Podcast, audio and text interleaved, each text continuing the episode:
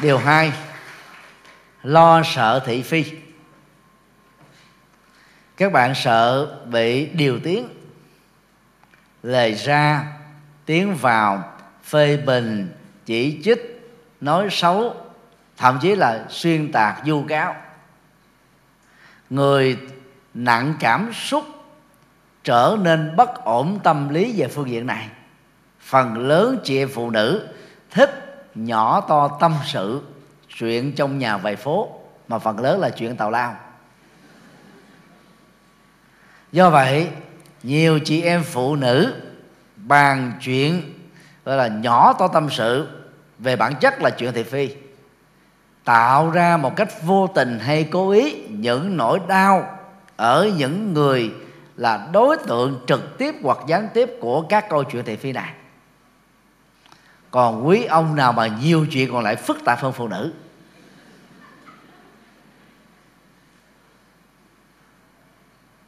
Tại sao người ta lại sợ thị phi? Vì trong các câu chuyện thị phi đó nạn nhân á, là người được đề cập. Phê bình chỉ trích nói xấu xuyên tạc vu cáo không có thương tiếc. Người ta có thể mở hết tốc độ vô liêm ra để nói về người đó nhất là người vắng mặt. Trong uh, điều đạo đức thứ tư mà phật tử tại gia cần thực tập được đức phật dạy đó không nói những gì không đoan chất là sự thật. Không nói những lời gây uh, thương tổn hòa hợp đoàn kết. Không nói những lời phân tục chì chiết chửi bới quyền rủa. Không nói những lời thị phi. Tán gẫu vô ích kém giá trị. Thì cả bốn điều này đều hỗ trợ chúng ta vượt qua tình trạng thị phi nạn nhân thị phi và tác nhân của thị phi. Thì trong câu chuyện thị phi thì chúng ta thấy là có một tác nhân và tác nhân đó, đó bao giờ cũng gồm ít nhất là hai người. Thì hai người phải ngồi nói chuyện với nhau thì mới ra được câu chuyện chứ một người nói là sao ra? Người A nói với người B.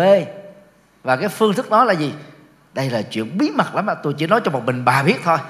Mà nếu chuyện này mà nó, nó ra bên ngoài thì bà là cái người chứ không phải là ai khác hết đó thì các câu chuyện bắt đầu từ những cái nhập đề như thế sẽ lan rộng loan xa. Các bí mật đó sẽ trở thành bật mí. Đó là chiêu tâm lý.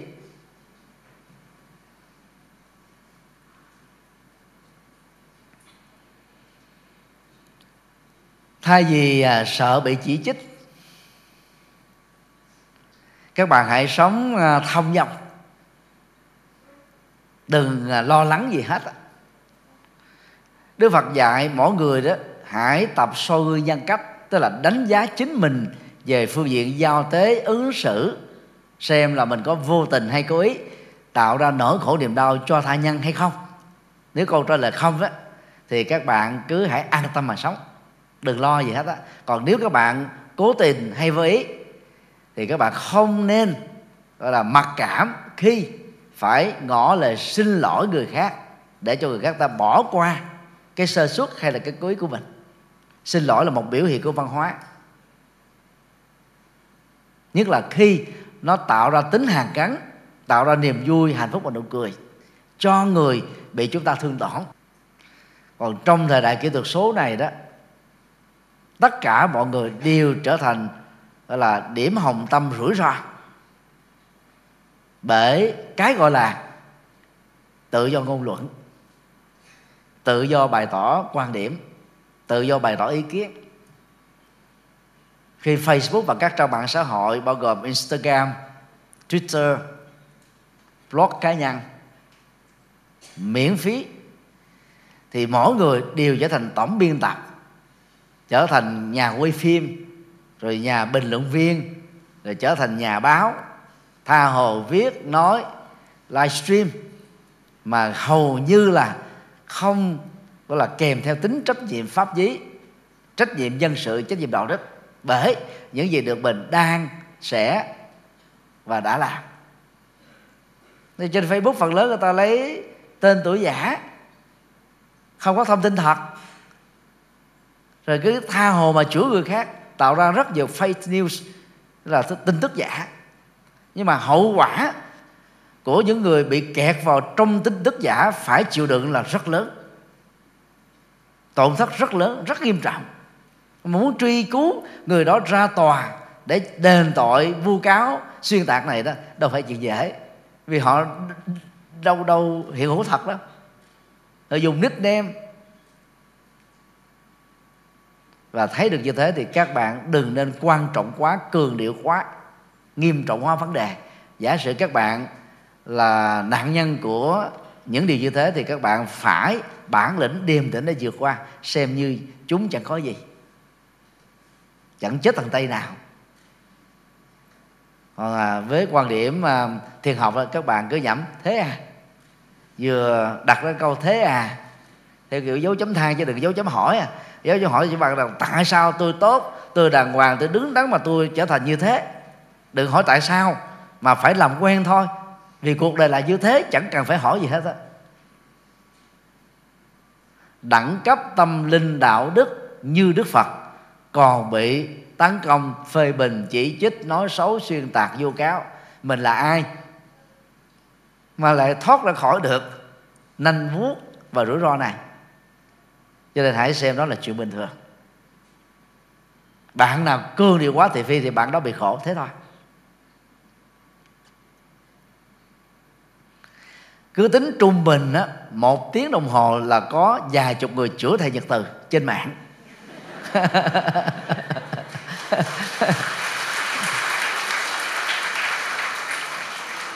Có đến đó là khoảng hai chục facebook lập ra chỉ để chửi ông thầy nhật từ thôi có sao đâu. Chửi mở miệng thì ngưng, không mở miệng thì mở tay không mở tay thì mở đầu, không mở đầu thì cứ tiếp tục.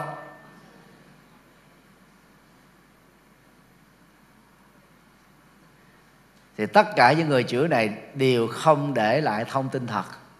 Họ chối bỏ trách nhiệm pháp lý. Thì các bạn bận tâm làm gì cho mệt? Mình phải hiểu rõ là việc này có thể đem ra luật được hay không? Tạo ra cái công bằng xã hội hay không? Vì luật pháp Việt Nam và thế giới rất nghiêm khắc. Tội xuyên tạc hay là tội thương tổn danh dự người khác là rất lớn. Nặng có thể đi 15 năm tù. Nhưng mà bây giờ mình biết rất rõ là họ không có địa chỉ thật, tên tuổi thật. Thì các bạn bận tâm làm gì? Các bạn cũng không giải quyết được vấn đề gì hết. Các bạn cứ phớt là rồi người nào tin theo thông tin giả đó, thì người ta xa đến các bạn cũng chẳng sao các bạn cứ xem đơn giản là mình và những người đó không có duyên. Chứ không phải là mình không quan tâm đến họ. Rồi, công việc các bạn thì các bạn cũng phải đính chánh để người ta không hiểu lầm về các bạn. Còn việc các bạn đánh chánh có được người ta chấp nhận không là một chuyện khác. Các bạn cũng không nên bận lòng. Những người sống à, nặng về à, à, cảm xúc đó, thì nhiều khi đó một ngàn người khen mình không nhớ, nhưng một người phê bình đó là khổ là vì mình quá quan trọng chính mình. Chấp vào cái cái tôi cái tôi bị thương tổn. Thì những người như thế thường có một bối cảnh là gì? À, sanh ra lớn lên làm việc trong cái môi trường gì? Không ai phê bình không ai chỉ trích không ai nói xấu. Thương yêu chiều mến. Mình quen với cái cái cộng nghiệp đó rồi. Thì bây giờ chỉ cần bị thị phi là khổ thôi. Và bản chất khổ về thị phi là do chấp ngã phải thấy rõ được cái gốc rễ của vấn đề, thì các bạn mới vượt qua được. Trong kinh pháp cú, đức phật nói rất rõ, trên đời này đó, một quy luật mà chúng ta nên nhớ, khắc cốt ghi tâm. Không ai hoàn toàn bị chê, không ai hoàn toàn được khen. Chê và khen là thói đời. Nhẩm được cái câu đó, xem nó như một quy luật đó, thì các bạn chẳng phải bận tâm làm gì. Người mặc cảm tự ti đó, thì bị những lời chê đó là chìm xuống bùn của cảm xúc khổ đau thậm chí tự vẫn chết. Đó là một thức chấp ngã về cái thân phận thấp kém yếu mỏng manh khổ đau của bản thân. Còn người à, thuộc dạng điếc không sợ súng cùi không sợ lỡ đó là chấp ngã theo kiểu quan cố còn người à, ờ, tự cao tự hào tự đại tự tôn là chấp ngã theo kiểu mình là số một là trục say có nhiều hình thức chấp, chấp ngã lắm. Và tất cả cái đó đều góp phần tạo ra những nỗi khổ và niềm đau. Các bạn phải nỗ lực vượt qua thôi. Và nghe xong phần góp ý này đó các bạn à, có còn tiếp tục để mình bị khổ bởi tự phi không?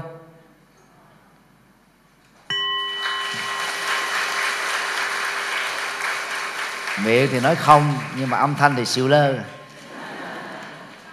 Có nghĩa là vẫn còn tiếc đó. Hoặc là chưa tự tin.